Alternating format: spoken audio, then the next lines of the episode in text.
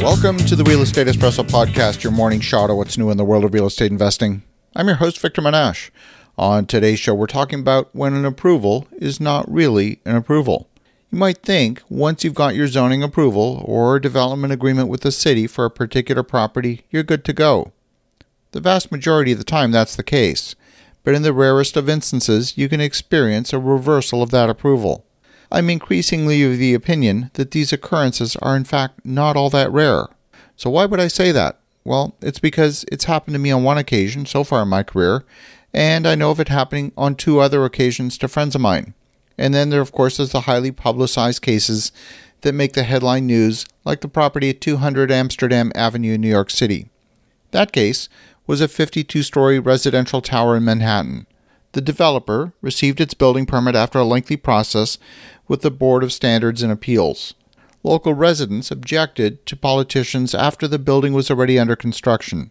A court case followed, and New York State Supreme Court Justice Franc Perry ruled that the developer had improperly deceived the zoning department when it applied for the 52 story tower. The court ruled the building was illegally high and ordered the illegal floors already constructed to be removed. That would mean demolishing about 20 floors of construction.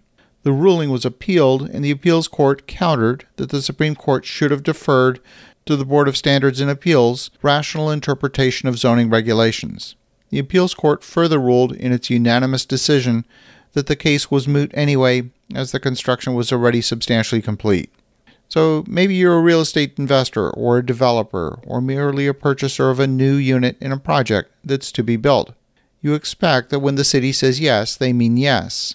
In another case, the city of Philadelphia made a wholesale change to zoning in a large area of North Philadelphia, changing properties that had been previously zoned residential multifamily to single family. As it turns out, we had purchased the properties from the city with a deed restriction on two properties that mandated we build six units of affordable multifamily housing on those two lots.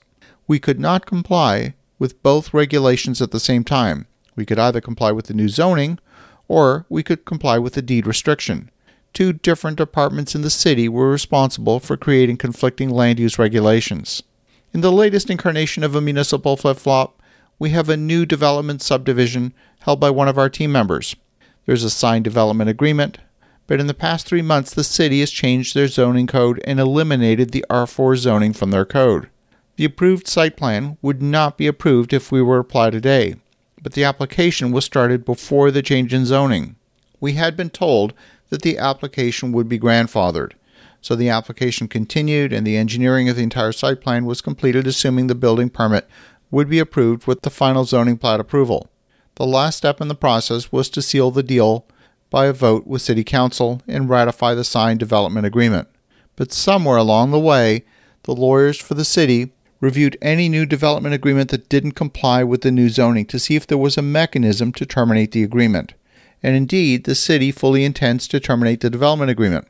This will require redesign of the subdivision in order to comply with the new zoning density. Feedback from residents is that they want larger lot sizes, and that's the reason the city's eliminating the R4 zoning from their approved list of property types. The net result is going to be a reduction in density and increasing the lot sizes to comply with the lower density minimum lot size. As it stands, the existing plan of subdivision is not far away from the average density required under the new zoning. If it was merely a matter of density, we're approximately 10% higher density than allowed under the new zoning. But the real cost is the larger lots, which will require a more significant reduction in density. The approval process is not straightforward. As we reported a few weeks ago, the city of Caldwell in Idaho is implementing a moratorium on new development applications for 120 days. See, the risks are not just in achieving your desired plan, but it's also time. Time delays are routine in the zoning process, and as we've seen, even after all the approvals are granted and the project's under construction, it's still possible for obstacles to appear. It's for that reason that our development applications we aim whenever possible to submit an application that complies fully with the zoning. It's got zero variances. If we're going to ask for a variance, it's got to be for a really good reason. We're not going to do it to get an extra 5%. It's not worth risking the entire project for such a small gain. If there is a variance to be granted, you have to ask a simple question What does the community get as a benefit as a result of granting the variance? If the only benefit is the developer gets to make a bit more money, then that might not be good enough a reason. There has to be a win for the community. And as you think about that, have an awesome rest of your day. Go make some great things happen. We'll talk to you again tomorrow.